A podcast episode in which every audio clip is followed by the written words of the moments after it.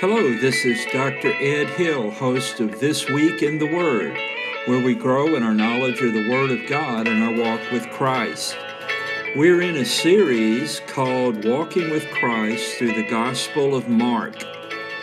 Let's go to our Bibles. However, you're using that, you may have an actual, literal, physical Bible, or maybe you're looking online. Either way, let's go to the Gospel of Mark, and that's the 12th chapter of the Gospel of Mark. Now, I want to set this up today uh, very quickly by reading from Isaiah chapter 5, verses 1 through 7. Now I will sing to my beloved a song of my beloved touching his vineyard. My well beloved hath a vineyard in a very fruitful hill and he fenced it, and gathered out the stones thereof, and planted it with the choicest vine, and built a tower in the midst of it, and also made a winepress therein. And he looked that it should bring forth grapes, and it brought forth wild grapes. And now, O inhabitants of Jerusalem and men of Judah, judge, I pray you, betwixt me and my vineyard. What could have been done more to my vineyard that I have not done in it? Wherefore, when I looked that it should bring forth grapes, brought it forth wild grapes. And now go to, I will tell you what I will do to my vineyard. I will take away the hedge thereof, and it shall be eaten up, and break down the wall thereof, and it shall be trodden down and I will lay it waste. It shall not be pruned nor digged, but there shall come up briers and thorns. I will also command the clouds that they rain no rain upon it. For the vineyard of the Lord of hosts is the house of Israel, and the men of Judah his pleasant plant. And he looked for judgment, but behold, oppression, for righteousness, but behold, a cry.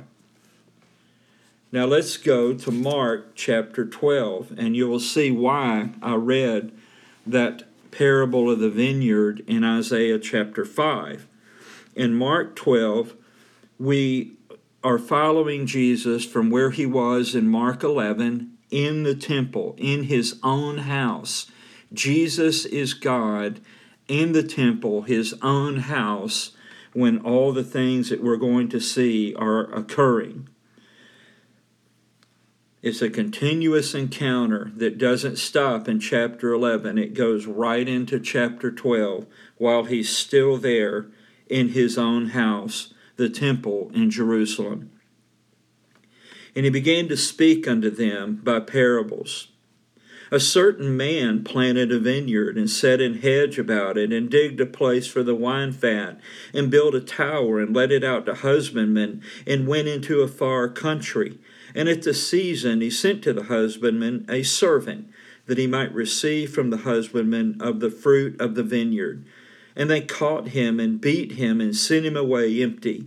And again he sent unto them another servant, and at him they cast stones and wounded him in the head, and sent him away shamefully handled.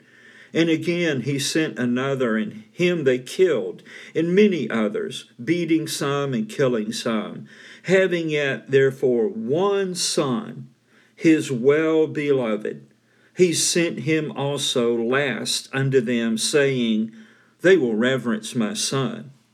But those husbandmen said among themselves, This is the heir. Come, let us kill him, and the inheritance shall be ours. And they took him and killed him, and cast him out of the vineyard. What shall therefore the Lord of the vineyard do? He will come and destroy the husbandman and give the vineyard unto others. And have ye not read this scripture? The stone which the builders rejected is become the head of the corner. This was the Lord's doing, and it is marvelous in our eyes. And they sought to lay hold on him, but feared the people, for they knew that he had spoken the parable against them. And they left him and went their way. Jesus harkens back to Isaiah 5 using that same basic parable, but he focuses here on the leadership of the Jewish people at that time the chief priest, the elders, the scribes, all of those people, the Pharisees, the Sadducees, and they they knew that he told the parable about them. You see, the servants who were sent in this parable were the prophets, like Jeremiah and Isaiah and Ezekiel and so on. And the prophets were, uh, their message was essentially rejected on, on average by the Jewish nation. And so in the parable, the owner of the parable sends his son, that would be Jesus Christ, and the son is rejected. If you want a basic breakdown, I'm going to give you several here of Mark chapter 12 so that it just makes a little more sense because there's a lot in here. You might call it the presentation of the king, where Jesus comes in Mark 11 uh, riding on the donkey. He presents himself as the king of the Jewish people, the rightful king. And then we see, uh, mainly here in chapter 12, confrontation with the king. And then finally, it leads to a rejection of the king and his crucifixion. So, what can we call this chapter? Well, you could call it hypocrites and hypotheticals, and you'll see why I say that as we go forward. I kind of call it uh, God is in his own house. You know, is, is God in the house? Well, yes, he is. He's in the temple. That's the, the place of God. It should be, right? But Jesus is in the temple, and look at all that he runs into. So he gives the parable of the vineyard, and instead of repenting, which would be a great idea, they rejected him and uh, they kind of huddle up somewhere and they come back again. So, because what they're trying to do here now in verses 13 to 17 is uh, spring a political trap on Jesus. And we're going to see that they're going to give him a Hobson's choice. Uh, the, the, they think, you know, they've sat around saying, What question can we ask that if we say this, he has to say this. And they thought they had it. Let me tell you what, if if you ever think that you're smarter than God, boy, are you in for a rude awakening. And they thought they had a perfect question for the Lord Jesus Christ that would trap him, and then they could accuse him and get rid of him. So we see here that two groups are now joined together the Pharisees and the Herodians, and we'll read that in a minute. But the Pharisees, as I've mentioned before, you know, started out as Bible believing conservatives. They really, really, really believed in God and the Scripture, and that was sincere, you know, at first. But uh, they and they still believed in God at this point in the Scripture, but they've gotten way off track into tradition and politics and so forth. And now we see them showing up with the Herodians. The Herodians were Jewish leaders and people who, um, I, I, don't know, you might liken them to collaborators with the Nazis in France during World War II. Instead of uh, you know, some of the French, instead of resisting the Nazis, said, well, you know, if they're going to rule France, uh, let's get in on it, you know. So that's what kind of what the Herodians were doing with the Romans because the Romans controlled Israel.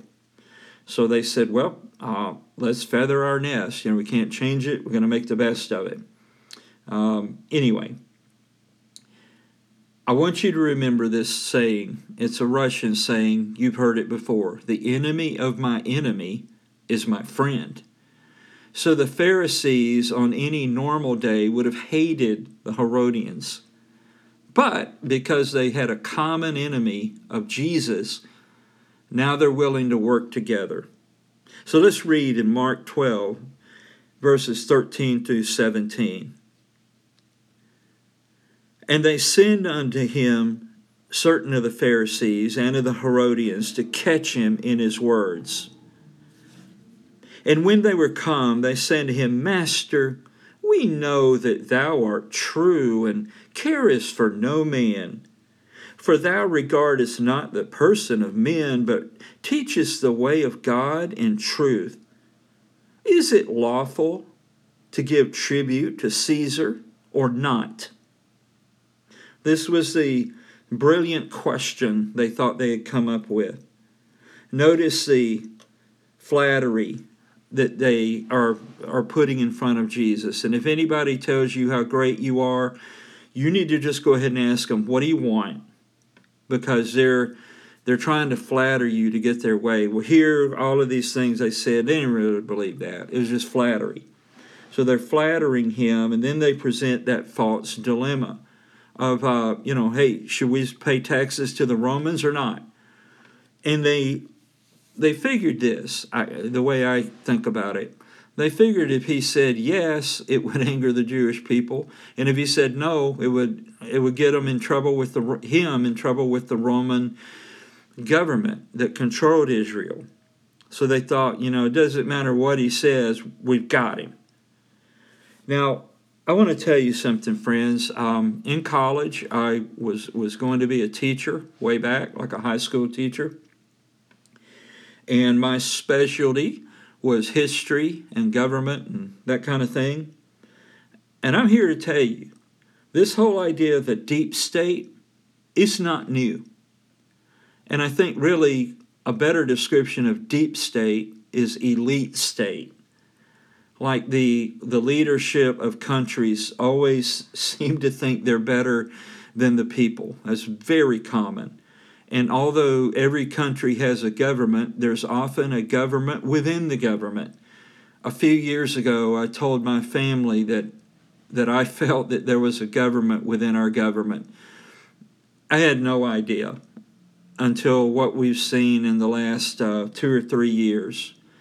But the whole idea of a deep state that's working for nefarious purposes is not new. And we see it here, where you have the Pharisees and the Herodians working together, trying to trap Jesus. So the question is is it lawful to give tribute to Caesar or not? Those are the only two choices. Verse 15 Shall we give or shall we not give? But he, knowing their hypocrisy, said unto them, Why tempt ye me?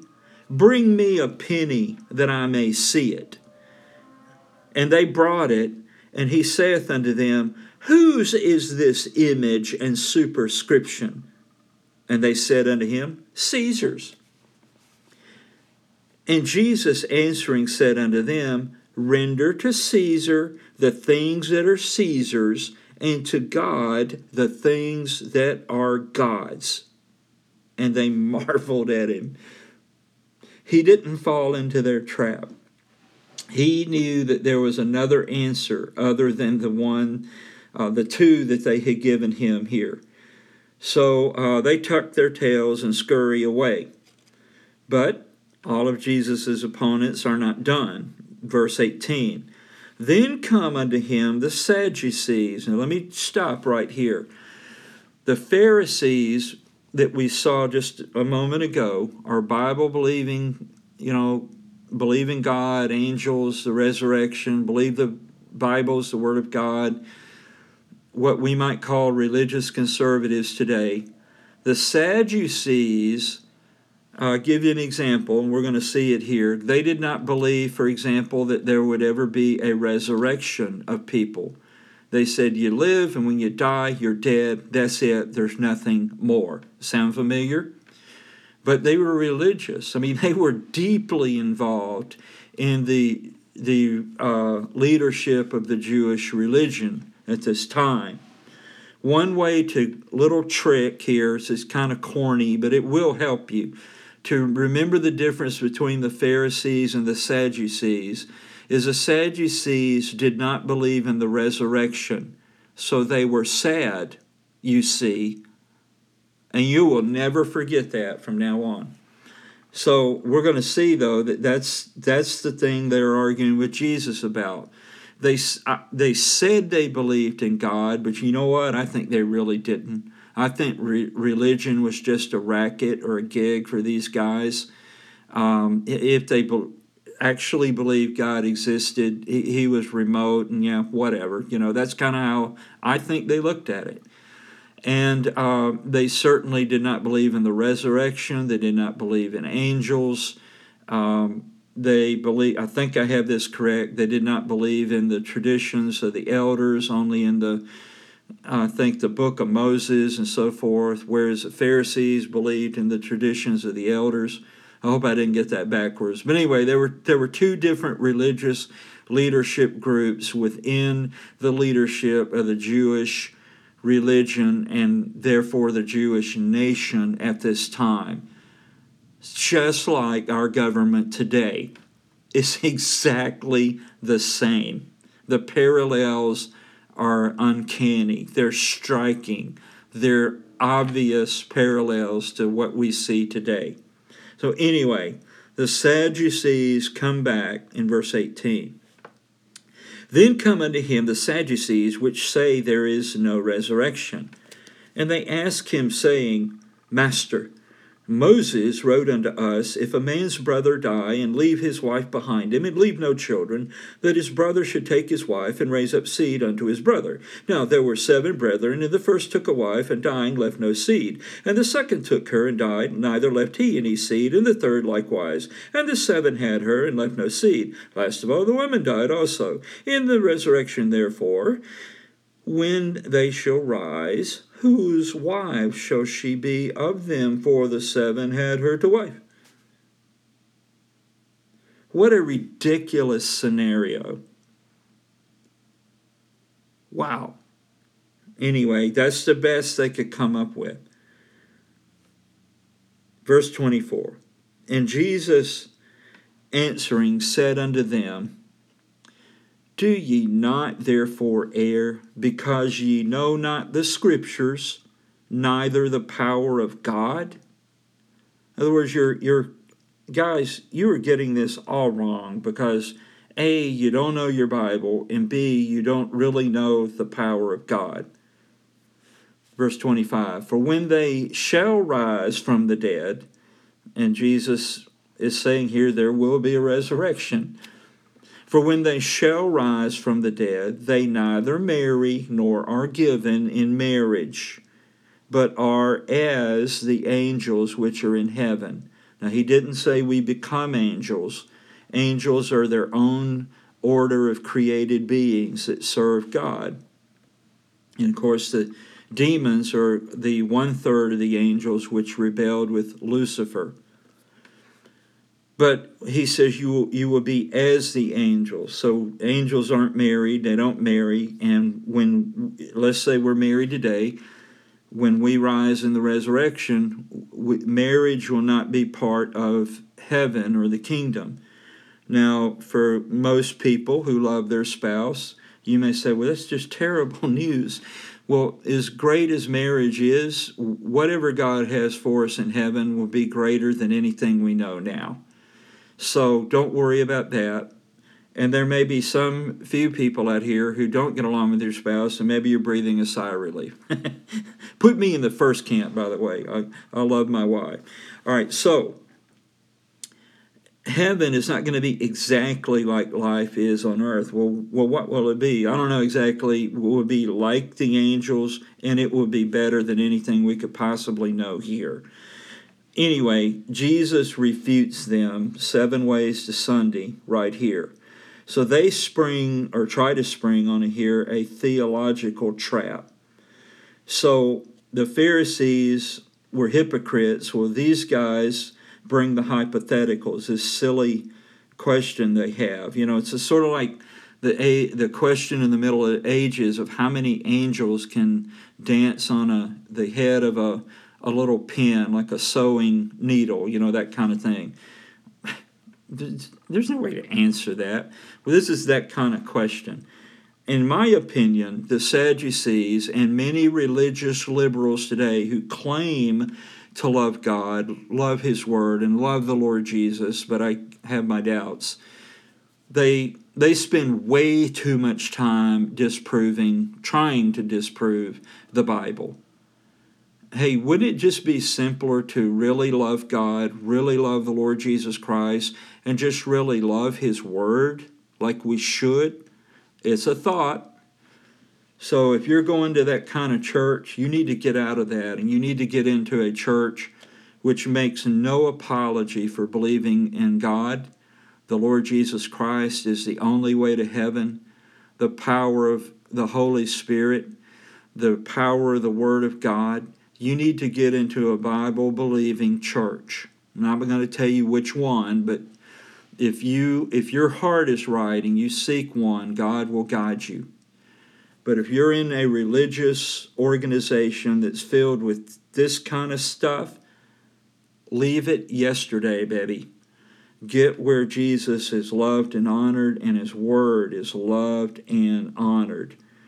So they bring this ridiculous scenario and he knocks it out of the park. Verse 26 and is touching the dead that they rise. So again, he, he, he does endorse the idea there will be a resurrection. Have ye not read in the book of Moses how in the bush God spake unto him, saying, I am the God of Abraham, and the God of Isaac, and the God of Jacob. He is not the God of the dead, but the God of the living. Ye therefore do greatly err.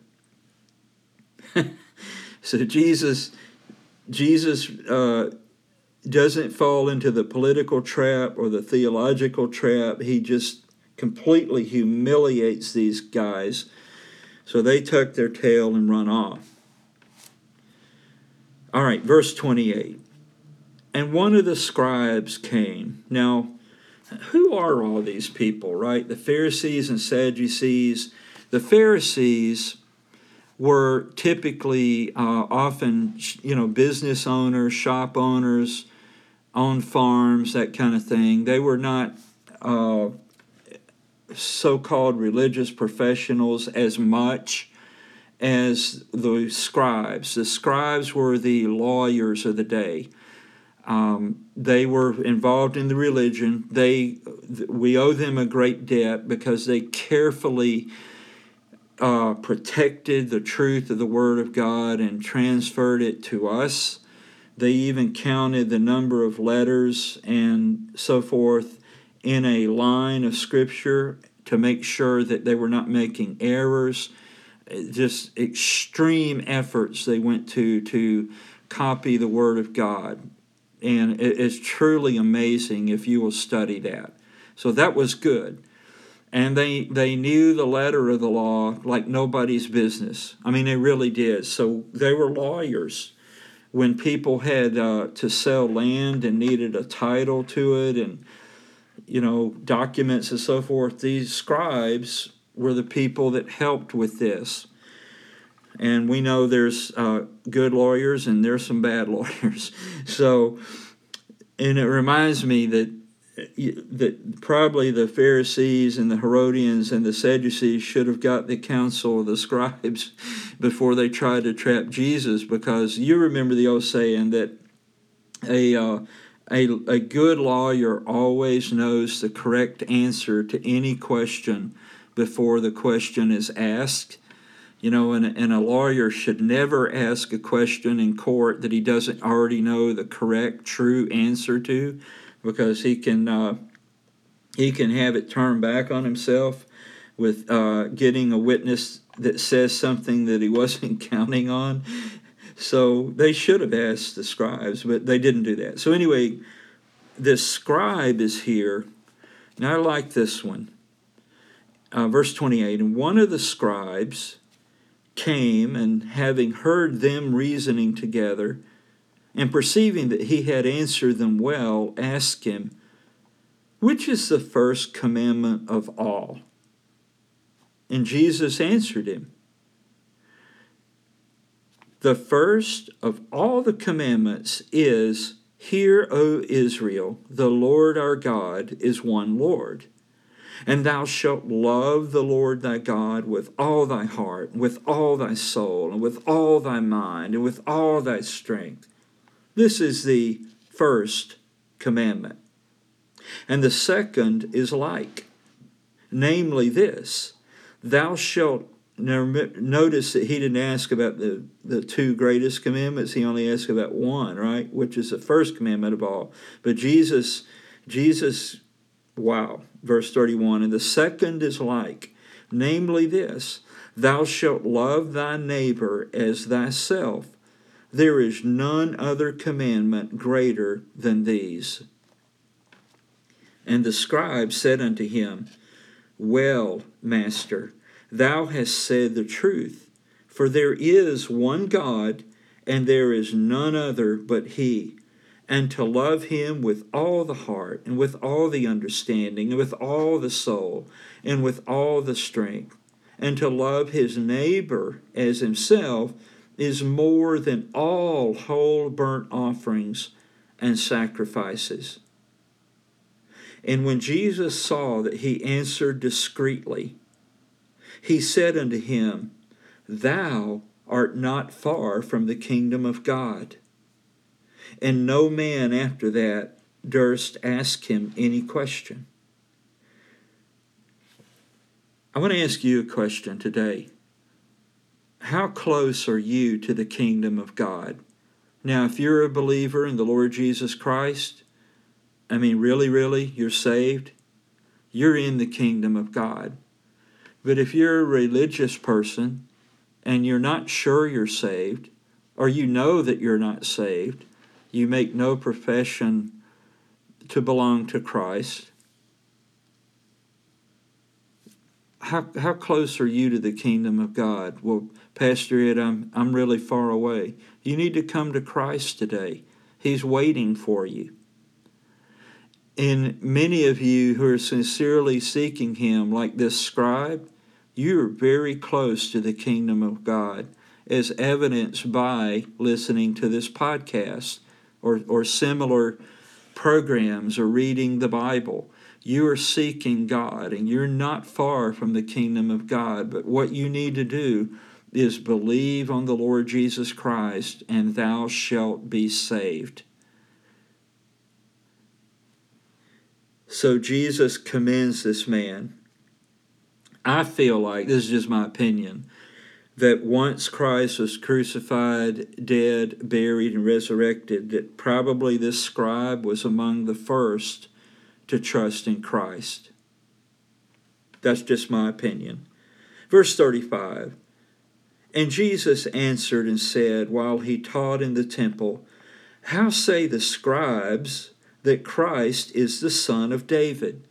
And I take this here to mean that the scribes were teaching that that the Messiah, the son of David, would be a, a literally the physical son of David, and only that, but a great political leader and would free the the Jewish people from the Roman government. That he would be like David, a warrior, in just a plain human, typical sense of that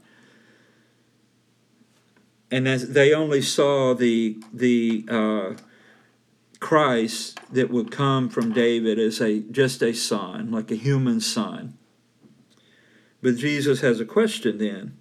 For David himself said by the Holy Ghost, in other words, he was inspired by God to say or to write what he wrote here. The Lord said unto my Lord, Sit thou on my right hand till I make thine enemies thy footstool. David, therefore, himself calleth him Lord. In whence is he then his son? And the common people heard him gladly. So, this predicted son of David, this Messiah, this Christ, would be far more than just a human son. He would actually be the Savior of the Jewish people. Jesus is trying to get them to see here that, that he is not only a descendant of David, but that he is God, come in human form to save them. And Jesus opened the scriptures in a way that the, the average person loved listening to the teaching of Jesus Christ. He was completely unlike the Pharisees, Sadducees, the chief priests, the elders, the scribes, and all of that. And they loved hearing him teach. So basically, here we see some spiritual truth that they should be looking for not a human warrior, you know, just a, a son of David, but they should be looking for a Savior, which would, of course, be Him. And I think hopefully uh, people were beginning to, to realize this. So we come now to verse 38. And he said unto them in his doctrine, Beware of the scribes, which love to go in long clothing, and love salutations in the marketplace, and the chief seats in the synagogues, and the uppermost rooms at feast, which devour widows' houses, and for a pretense make long prayers. These shall receive greater damnation. Because Jesus didn't have much to say about how the scribes were living and conducting themselves.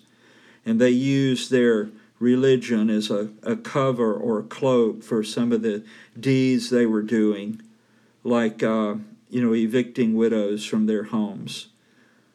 Oh, man. You know, so he, he delivers spiritual truth here.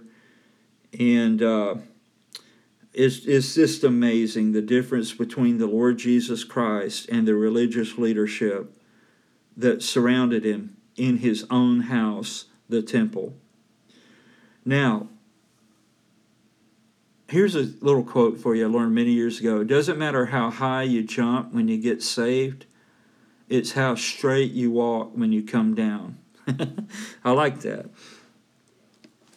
So, how do you how do you test someone's actual belief? Well, with what they do, you know what what they actually uh, what they believe will come out in how they live. That's a different way to say what I just said.